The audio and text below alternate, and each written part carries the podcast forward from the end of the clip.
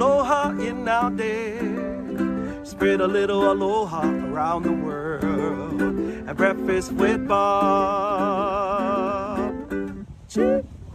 Thank you, Pacho Man. Welcome back, everybody, to Breakfast with Bob, our Not Quite Kona edition. My name is Bob Babbitt, and we are brought to you by Master Spas.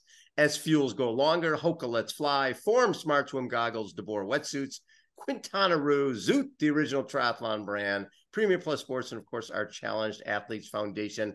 Our next guest is on a major role. He's won Ironman 70.3 Boulder, 70.3 Gulf Coast, 70.3 St. George. He's got his own YouTube channel. He's got his own line of clothing out from Zoot. He is the yo yo yo guy, the big unit. Mr. Sam Long joins us. How you doing, Sam the man? I'm doing so great. It's really, really great to connect. It's been a while. It's been a while, but you've had a lot of stuff going on, bud. And so I think the last time we had a conversation, it was like the seat long before the season started. It was I don't even know if I'll do an Ironman branded event this year. I think you know I'm going to be doing a bunch of other stuff. I don't know what I'm going to be doing. And you've been on a huge Ironman roll 70.3 Boulder, Gulf Coast, St. George, followed by, I mean, before that was Oceanside. So you've been doing a, a lot of racing, but really, really successful. What uh, what do you think's been the big key for you?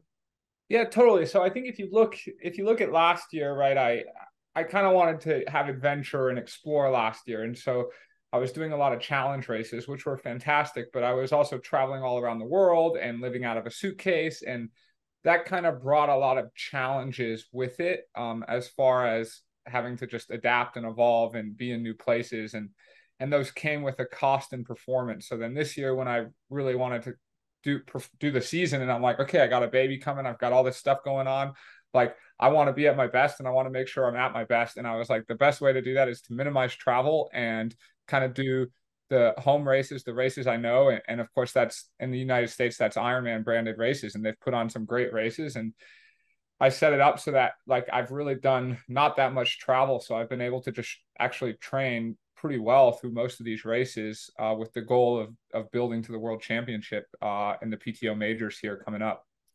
So watching Oceanside, you were sort you were in a position where there's Leo Bergere, and I can be conservative, stay here, get on a podium, or I can go for the win. You go for the win, you end up falling back to seventh place, but you don't really know what you what you have unless you go for it, right? And that's sort of been your style when you look back at it afterwards, how do you analyze it Yeah, I think uh, in the in the moment, right, and that was actually when I last saw you, right, at the surf clinic the next day. Remember, I showed up to the CAF Adaptive Surf Clinic, and you were like, "Hey, Sam, come on, get on the surfboard." And I think I was, I was honestly pretty down in the dumps that morning. Like I was going on a walk because I was depressed, and I'm like, "Oh man, I've had a horrible race," and and you know, something about getting in the cold salt water and and surfing, and then like that sort of helped me shift my mindset, like I view Oceanside like it was really just a rust buster. And um, I agree completely. I think you should always, at least for me personally, I prefer to go go for it and then fall short. Um, at the end of the day, uh, nobody even remembers if you're second. Second and seventh is really the same. People remember if you win races, and so I try to go for the win, and um, yeah, and sometimes fall short, but that's that's okay. That's always okay. And one of the reasons, obviously, you're staying close to home is you're going to be a daddy soon. When what what's the due date? Yeah, so the due date's August second. So we're coming up on we're coming up actually three weeks from in three weeks basically is when we're looking at at the baby. No, two weeks. We're looking at two weeks and two days. Um, but honestly, it could happen anytime. and we've already got like at night sometimes sometimes my partner Laura, she's like, "Oh, I think I just had a little contraction." Of course, I'm like up out of bed, like going a million miles an hour, and uh, yeah, I mean, there's been the, the last month has been really crazy. We've been kind of looking for homes to try and buy a home as well to get in a more permanent place, and and training for you know the PTO US Open, which is two days after the due date, and then Singapore, and then 70.3 Worlds, and so it's just been like it's been a huge whirlwind. And then of course I started training with Lionel, you know, uh, three weeks ago. So it's like I actually have so many updates I want to like tell the world, but I've just been too busy to even like tell the story. I've been too busy living life to tell the story. What do you when, when you you guys always have to go head to head when you're racing, but training with a guy is is different because obviously you steel sharpens steel. You guys push each other more so than if you're just training by yourself. What have you gained from just that experience of trying training with Lionel?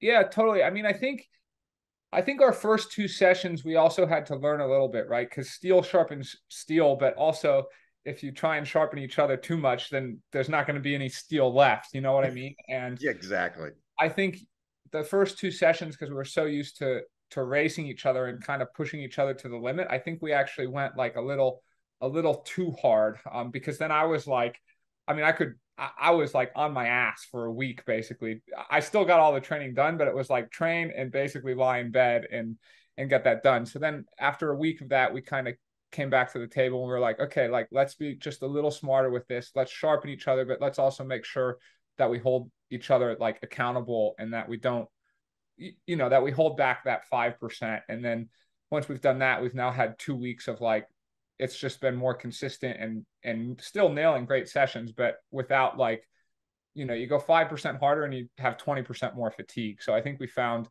found the right limit. Um, and it's been amazing. I mean, I've never really honestly trained with someone who where we're both pushing each other to that limit. It's it's really great. It's it's fascinating because it flat I flash back to we had uh, Peter Reid and Tim DeBoom back in the you know late '90s training together, and it, and I remember Tim DeBoom telling me Peter Reid won the 1998 Ironman and Tim was 10th, and Tim was like, "I'm constantly pushing that guy in training and he gets he wins and I get 10. What the hell? it sort of changed their whole dynamic because they were pushing each other. But once Peter beat Tim, then they really couldn't train together anymore. They, they were worried about sharing too much, I think. Yeah, and I think with us it was almost the opposite until this year, right? Because Lionel, unless if one of us had a bad race, but like right. when we were both on it, he had always beat me. So I think it was kind of a little like, okay, if I train with him, he's for sure the alpha dog, and I'm kind of the apprentice, which which ha- has its place as well. But I think now it's kind of like we can both come to the table and we can both add, and there's just even that more degree of mutual respect, and so it's like we're both looking to learn from each other. I think. So with St. George, which was a, a really cool race, uh, with yourself and then we also had Trevor Foley in second and Jackson Laundry third, Lionel fourth, all you guys within five minutes of each other. That that was a really, really fun race to watch uh, develop. Was for you, because you've had so many great experiences with and St. George and having, you know, Lionel being side by side with Lionel one year. And what what was your takeaway from that particular race? Yeah, my biggest takeaway with that race is just when you have a dream of something, you just gotta keep showing up, right? You gotta keep showing up and and performing and doing your best year after year after year until you get what you want. And um, you know, St. George has been kind of the race I've always wanted to win for for such a long time. It's it, it's where I started as an amateur. It's then where I was going early on as a pro. It's where I made my name. Then as a pro, right with Lionel, it's where I got on the my first podium on the world world stage. Like mm-hmm. that but I had never actually won. So it was finally like, okay, now I can go and win. And it just goes to show like, you know, what what you want in life isn't going to always happen right away or even after three years. It took me like five or six years to finally get the win there. But uh, I showed up every single year. Will you be doing any fulls this year, or is a focus going to be 70.3, uh, 70.3 and PTO?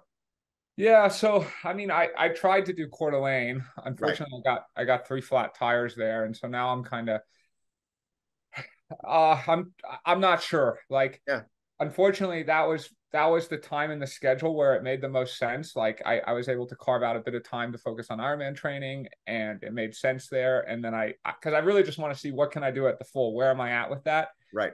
And now I sort of have to reevaluate. I'm gonna see. I'm gonna see how things are with the baby uh, just how overwhelmed I am, or if I'm like, okay, I got my hand on this, I think I can also tackle Ironman training. But uh, it, would be great to try and do one and knock out that Kona qualification early. But at the same time, like I also really want to enjoy the time of being a dad. So at this point, I don't know. Yeah, well, and the other side of that is Lionel sort of made that clear that he's not focusing on Ironman right now. So the fact that both of you are be focusing on the shorter distance together, that would be, be even be more helpful. Yeah, exactly. I mean, I, I think that's you can see me and him doing that, but I think you can also just look at the sport as a whole. I think, you know, the the full distance really used to be like 90% of how a career was decided. And now I think mm-hmm. it's you can for sure have a great career even if you don't do Ironman with all the PTO majors coming in and 70.3 worlds gaining more steam. And it, like the middle distance is really such a great distance right now. Absolutely. And, and so with Milwaukee, I was looking at the the start list on that. and you're talking Kristian and Jan and Magnus and Ben and Daniel Bækkegård. I mean, you like it when the big boys are there. I'm, I'm guessing that that this is a lot of fun for both you and Lionel, knowing that the best people in the world are going to be on the start line in in Milwaukee. Oh yeah, I mean, absolutely. I think it's I think we live all year, we train all year to get ready for these races and, and to hope to be at our best. And so, I mean, I really have my fingers crossed that I'm at that race. I mean, I, am I'm, I'm doing absolutely everything in my ability to be there. And the baby doesn't come, like it's going to be really hard to miss that. But at the same time, it, it's the right choice. But I will get another option two weeks later, and then I will get another option one week after that at 70.3 World. So I got three. I got three World Championship fields uh, coming up here, and yeah, I, I really do think that's literally why we be an athlete all year, right? Like the the other races are great and everything, but ultimately they're their preparation. And I think like I do think we can learn something from team sports, right? Like because at the same time, some people say, oh, you should only ever do championship races. Well, that's also not true, right? Like, you know, you don't you don't want to have to face Patrick Mahomes every single weekend for 16 weeks. Like it's gonna it's gonna kill you. You know what I mean? Like instead, you want to minimize travel. You want to prepare. You want to train. You want to build that confidence, and then you want to really get ready for those those few days that matter a year. So when I look at uh, uh, what's been happening with, with, right now with with the with the World Cups, not the World Cup scene, but the ITU racing and Super League. Are you a fan as well when you're, you're all these even races that you're not you're not going to do a super league race anytime soon but do you watch that? Do you you like all the different formats of triathlon you see out there right now? Yeah yeah i mean uh i would say there's maybe more likelihood i i try and do a super league race than an ironman this year uh, Malibu looks pretty enticing. I'm, you know what? You'd I'm be great at Malibu. Yeah, I honestly would love to come and do Super League Malibu just for the experience. So I'm a fan of the sport from from super super sprint to Ironman, and like I think the beauty of it is is even trying to do and see how you stack up at at multiple distances. And of course, I'm following all of it. And like, don't get me wrong, I know I am nowhere close to any of those guys, but I just think it would be an exhilarating experience to go and see what it's like, and and also what's the crowds like, what's the venue like, how do they set it up? Just like you know, I watch it on TV, but it'd be cool to see like, okay, this is what it's actually like in person, and oh, I'm a I'm a pretty good athlete and I'm 20 minutes behind them or something, you know. We saw Cam Wurf at Malibu and he got lapped out, right? It's like, okay. Yeah, yeah. exactly. I mean, it just, it just goes to show like, you know, there's about five triathlon's one sport, but it's actually about five different sports, right? And totally. and someone who's really good at one might not be good at another branch of it. So when we were when you were kind enough to join us in Oceanside, we had our luncheon and we honored Mike Riley there. And you and I had a, a little conversation with the crowd and talking about, you know, you had come to our San Diego Triathlon Challenge a couple of years ago and hung out with all of our challenge athletes, which was awesome. Came to the surf clinic. But that day when I was interviewing you, you said something that you related to the athletes because growing up, you know, you faced some challenges yourself. Talk a little bit about that. Yeah, totally. Yeah, I guess I I don't talk about this too much, but like I, I remember I was kind of put in the box, right? Of I'm different and and in not such a good way. I was I was put in special ed when I was in like first grade, second grade.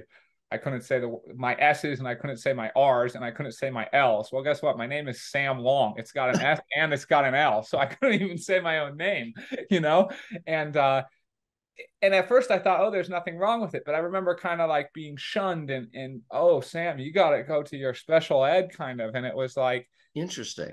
As a kid, you don't realize you just think, oh, I'm on my normal learning curve. I'm learning. I'm happy. I'm having yeah. a great time as I'm understanding the world. But then you catch on to these adults saying like, oh, you're you're different and you're not as good and and you don't belong with everyone else. And and I was realizing like, okay, I think obviously it's way different but the you know the adaptive sports it's it's the same way oh you don't you don't belong in sports you don't, you don't have a leg or you, you know you're you, you can't do this so on and so forth and all they want to do is be like everyone else um, and and they showcase that they can be like everyone else right? The spirit of sport and the spirit of competition is the same thing you know regardless of of what your god-given talents and abilities are and maybe even better if you've seen misfortune in your life right? That's yeah. that's taking you down. I, I honestly think it's probably even better. It showcases like the ideals and the virtues of sports even more and so I, I think that's why I've always really really identified with it you know when did uh, was sport a huge catalyst for you getting past that past that feeling that you were lesser than? Well i think so. So that's the thing right? Because sport was what yeah. what was what i was always good at right? So right. there were there were the things i was bad at but like i could pick up pretty much any sport because i was good at moving with my body. And so i think for me sport was a way to be like okay i do belong and i am actually like good at something and you don't need to put me in this box and so it, like sport was literally my my saving grace you could say even from from third grade so you've created your own youtube channel which is which comes with its own challenges, right? Because all of a sudden it's like, oh my god, I better I better come out with an episode. I got to, I got to yeah, exactly. That's back in the day, an athlete could just be an athlete. I mean, Dave Scott, Mark Allen, everything was based on the results, and that was basically it. But now, as an athlete, you have to be an athlete. Now you're you have to be a content a content creator, social media person, uh, a little bit of your own agent, and to a certain degree, self coaching there's a lot involved in, and then obviously you're going to be a dad soon too. There's a lot of lot of things pulling at you. Yeah, totally. I mean, there's definitely like I don't know. I think it's maybe never been harder to be a professional triathlete in a way, right? Because of all the different things that mean that mean to be success, and ultimately, right. like I think if you ask any pro, including myself, like what what's the most important thing, or or why are we a professional? Well, I'm a professional because I want to see how fast I can go. Right, that's what interests me. But I'm also a professional, or I'm a professional because I want to make money, and now I want to provide for my family. And so it's like you can't have you can't really have one without the other, unless if you have a trust fund or something, right? Right. Um, and so it's like okay, I need to do all the things to make sure I pay the bills, so that I can then make sure I'm I'm able to train and go as fast as I possibly can and have a long-term viable career and and it's actually quite fun like taking over the YouTube on one hand it's been really difficult but on another hand like it's taught me a lot about storytelling and how to tell a story and also mm-hmm. think about like cuz I think it was interesting right I had three or four different people doing my YouTube before that and I think all of them had a different idea of oh this is who Sam Long is and this is how I want to portray Sam Long and some of them portrayed me as an asshole, as this like cocky, arrogant asshole. And then other people wanted to portray me as like almost went the opposite direction. Oh, let's portray him as like this really nice guy. And, and so it was like the branding was kind of inconsistent and people saw that and it, it, created this whole thing of like, oh, Sam's a way different person in real life than he is in like yeah. social media. But now that I'm doing it myself, it's like, okay, I just like I know I'm I'm more consistent. So I think overall it definitely has its uh, pros. Uh, the hardest part is like figuring out how to how to film yourself, right? Like that's right. that's complicated. And coaching wise, are you coaching yourself right now? Yeah, so I'm I'm coaching myself as well. Uh, honestly, that's been it's been a fantastic decision for me as an individual. I think I don't think like there's one way or the highway. I don't think there's no. one way to do it. I think some people really need a coach. I think other people maybe maybe don't. And it started just as like a trial process to see okay let's see how this goes and and right now it's going really really well it it could change but for now it's going really really well and and i'm open to what the future holds but like i think just listening to my body and really paying attention to that and having the flexibility especially this year with with so much going on and the baby coming like i write a schedule out every week or two weeks in advance but i also know that it it can change quite a bit and so yeah, I don't know. It's been it's just been going really well. You, you know your body better than anybody. You've been doing it for a long time, and you know you can always reach out to people. You know, say I'm having a little issue with with nutrition, or I'm having an issue with this or that. You you have enough resources in the community where you can just reach out to somebody and get some insight. Yeah, exactly. Which, which I do all the time. I get insight all the time, and I I also think like especially as a professional, it's different if you're an age grouper and you're working a job because your hours are so limited anyways. But as a professional, like we have the like I I had the opportunity to train with Lionel the last two years. We never trained together, right? He had a different coach, I had a different coach. It's like, oh, I've got my session, he's got his session, like, and it actually creates these barriers to train with other people. And then right. I found like now that I'm coaching myself, even when I went to Boulder, it's like, oh, you know, I'm I'm jumping in with all different people. Yes. And I hear what their session, and it's not like, oh, it's not just like this random chaos. It's like I still ask them, okay, what's your session? Like I know, okay, this session is going to accomplish this, and then I modify and I build the week around it, and that way, like, I'm just a social guy. Like for me, training on my own, 365 days a year, like I'm yeah. I'm gonna get worse, even if the training is the most scientific best thing ever for me, training with others and having fun is the most important part. And so I'm, I'm able to accomplish that by it has to be really empowering to sort of control your own destiny and get up, you know, you decide over the weekend, okay, this is what I'm going to do this week.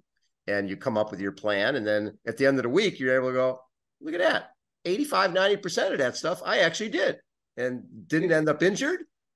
I'm happy. And I right. trained with other people. It, it, exactly. Be, yeah, like especially when you go to a race and it's like, okay, you've been making those decisions, and you know you're always having this. Con- I'm always having this conversation with myself, like, am I doing too much? Is this putting me over the edge?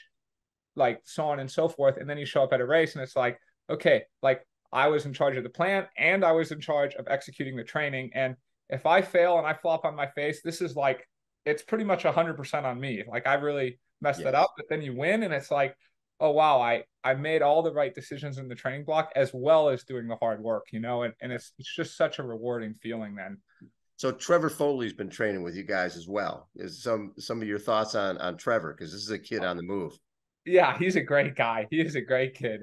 Um great kid. I mean yeah he's he's really really fun huge talent a lot of fun to be around and i think he's got a really bright future it, it's just great to have like with the three of us, you know, Lionel, me, yes. Trevor, like we've got three different personalities. Totally different. Three totally different personalities. And I mean, it's just like, it's actually quite hilarious because like our biggest debates are always like, okay, what time are we going to start the session? You know, and mind you, we're in Tucson right now. Where so it's a thousand degrees. It's a thousand degrees. So by by nine in the morning, it's over 90 degrees. So I'm I'm the one who's always opting like, hey, let's start at six. Let's start at six. And Lionel's who historically used to wake up at like 10. So to his credit, he's really trying, but he's always like, six is too early. Let's start at seven.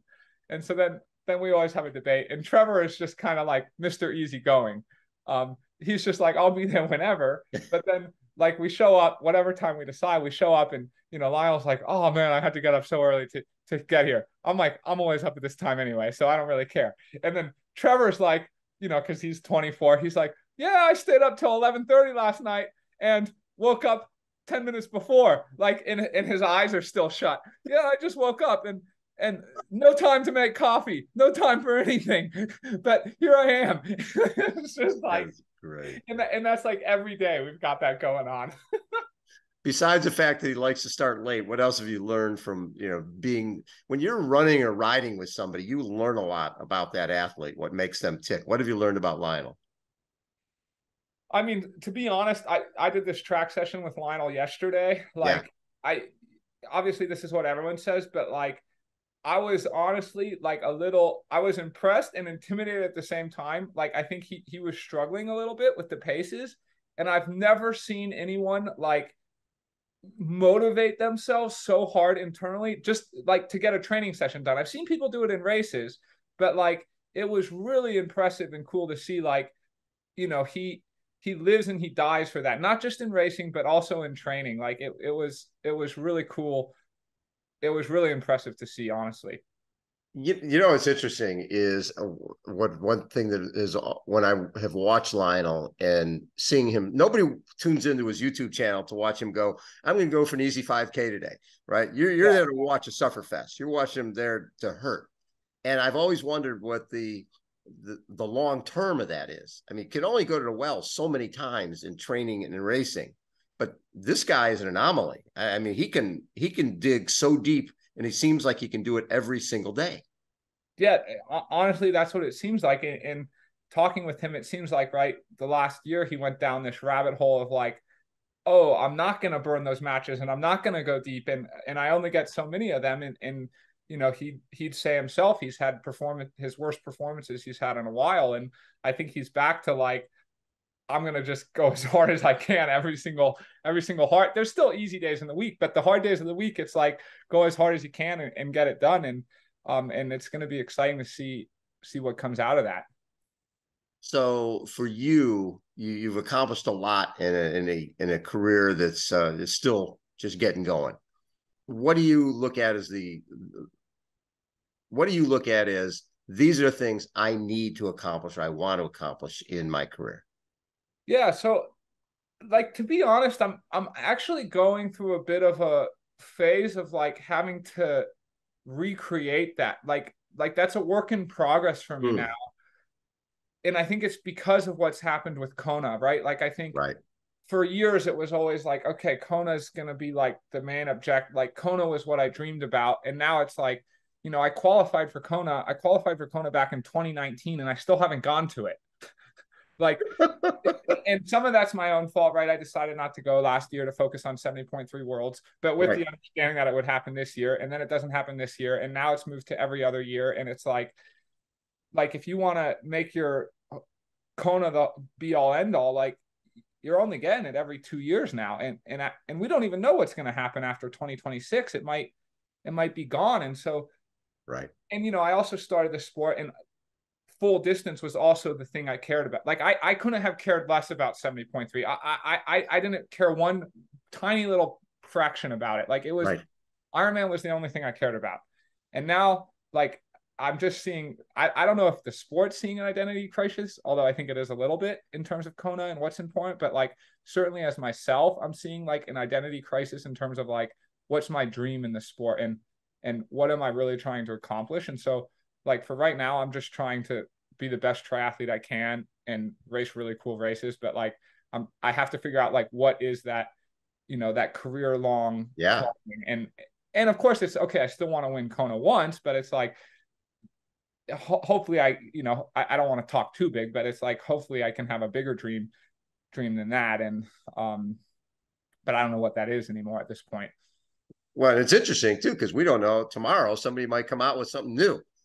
with yeah, yeah, exactly. million dollar prize purse, and who, who knows, right? We've PTO came out of nowhere, and all of a sudden, those races, those last few years, have really, really the U.S. Open, Canadian Open last year were huge. Those were, were really, really big races because you could make you can make what used to be winning money by finishing top 10 and yeah, exactly. changed changed the whole sense of it. I looked at when I saw people finished, you know, third and fifth in Canadian Open, US Open. That was a that's like a world championship season because those yeah, that yeah, was big dollars against a great field. Yeah, I mean, a day that really truly changed my my life was 2020 Daytona, right? When PTO yes. put a million dollars. And of course, at one race, I was leading the race in second, and then I blew up, but I got ninth place, but I got a paycheck for $18,000. And I was, I was like 22, 22 years old.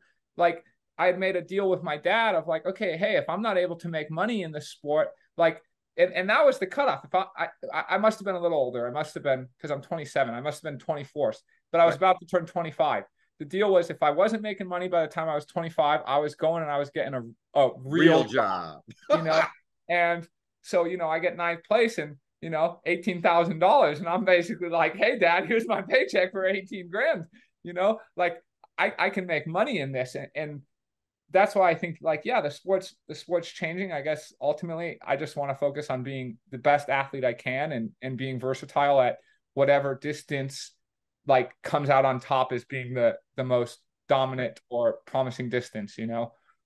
So so dad, I got 18k, I can move out of the basement. Exactly. Yeah, exactly. Because that must have been when you first had that discussion of, hey, I want to see if I can become a professional athlete. What was how that discussion go when you talked to your dad and said, hey, I want to give this a go? Yeah, so I think like I was in college, you know, and it was always my family. It was always okay, Sam. You're you're going to college, and you know you're getting some type of a job that comes out of that kind of thing. Right. And but it was obvious my passion like was in sports. So I was thinking, okay, maybe I'll be like a personal trainer or a physical therapist. Right. And I was racing triathlon. I actually turned professional in college, but there's a huge difference between racing with a pro card and like being a professional. You know what I mean? Yep. Um, and and it was kind of like then I graduated and I was like, okay, I, I think I'm gonna like give this a job for like my dad gave me like five grand as a graduation present. Like, okay, like this is to get you on your feet. You got to do whatever you want. And I was like, cool, I'm taking this and I'm going to Australia. That's what I did. I said, I'm going to Australia. I've got an Airbnb for $17 a night there that I can that I can be there. And like I'm just gonna train and like rough it and be on my own. And it, you know, they were all, all for the idea, but it was like, okay, this is like you're young. It's great to pursue your dreams, but like let's also be stuck in reality. You can pursue this a bit. And again, you turn 25 and this ain't working, it's done. That right. that was the that was the deal. And uh and then of course it worked out. I mean, when you look back, when we were interviewing you for at Tri Club, that was just a couple years ago. I think it was right after we San Diego Triathlon Challenge 2022, uh, 2021, 2021 and we were talking about you living in the your, your parents' basement, and it wasn't that long since you had moved out of there. When you look back at that's just a couple of years ago to where you're at now, sometimes you go, I, I can't believe this has happened so quickly. Yeah, I mean, absolutely. Like it's been, you know, I feel like I'm on the on the accelerated track, uh, which is a good thing. And but I will also say, like, in my life is so much better in so many ways but and and i'm sure you agree with this because i think you did it but like back in the 70s and the 80s you know like, like, when you're living out of the truck and you're you know making 1500 bucks at a race is like winning the lottery man like totally. it's pretty hard to like those highs are like and you win a race for the first time and you get on a podium for the first time like and you've really got no worries in life other than like none hey, where am i parking the truck for the night to sleep like like I look back on those years with like don't get me wrong, there was hardship, but just such great fondness because I was just like on the seat of my pants, figuring things right. out and and having no idea if it was going to work. You know, there was no risk. No risk. Yeah, I, exactly. yeah. So when when we uh, a magazine I was working for went out of business, and uh, I was sleeping on friends' floors when somebody gave us a check for seventeen thousand dollars to said go start your own magazine and started Competitor Magazine.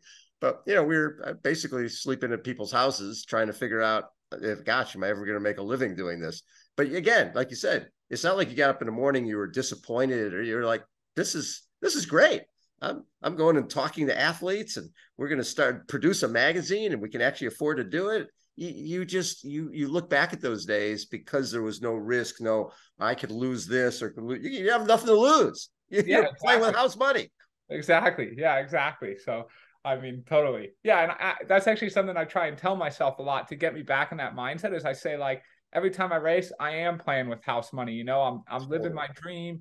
I, like I'm literally living my my dream came true. So it's like you know, you get up there and you got a following now, and you got sponsors, and you got you got pressure, and it's like sometimes you get away from it, and then it's like, wait a minute, like I'm all right. Like if you had told me two years ago, oh, you'd have like all of this stuff and sponsorships and prestige and and race wins and so on and so forth i'd be like that's it life's made but but then you forget it once it's happened you know yes i remember interviewing craig alexander once in kona and talking about the pressure he's defending champion and coming back he goes but that's why i do this if nobody wanted to talk to me well, how, how am i helping sponsors how am i how am i successful the fact that i'm successful and people want to talk to me and i have to schedule interviews that's not a hardship.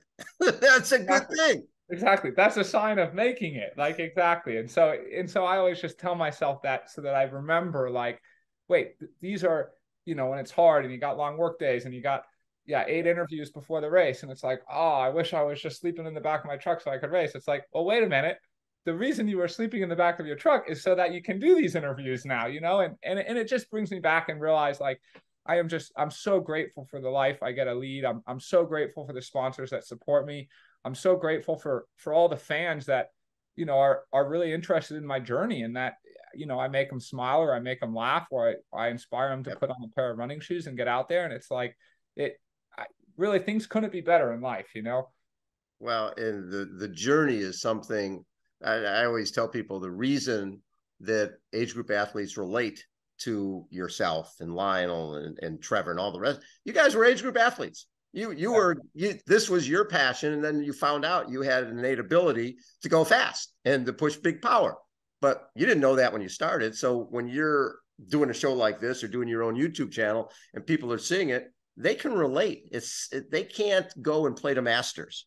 They can't go and play Wimbledon, but they yeah. can be on the same course with you at St. George or uh, any of these races at the same the same day, same conditions, and you guys can talk story after the races. There's nothing cooler than that. Exactly, and and sometimes you know, like Ironman Arizona, right? It's a multi-loop course. I'm having a bad race you know, I'm literally running with the age groupers. They're on their first lap. I'm on my second lap. Some of them are running faster than me. Like, you know, it, it brings you back to earth pretty damn fast, but in a great way.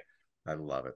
Sam, it's always such a treat to get to chat with you. Hopefully, it works out. Uh, October 22nd is San Diego Triathlon Challenge 30th anniversary. I know you got, you know, you'll be racing uh, a lot of different stuff. I'm not sure if that date will work, but if it does, we obviously would love to have you back here. Our athletes loved hanging out with you that weekend, and you know, you you you connected with our athletes in a way a lot of people haven't before.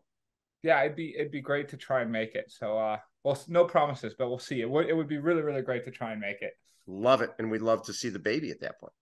Yeah, exactly. road trip. A road trip. Yeah. love it. Sam, thank you, buddy, for taking so much time. Always a treat. Uh, and if I don't talk to you beforehand, uh, congrats on, on becoming a daddy. Yeah, thank you so much, Bob. Sam Long has been our guest, everybody. Again, Breakfast with Bob, our not quite Kona edition. Thanks, everybody, for tuning in. We'll catch you next time. See ya. Cheers. Cheers.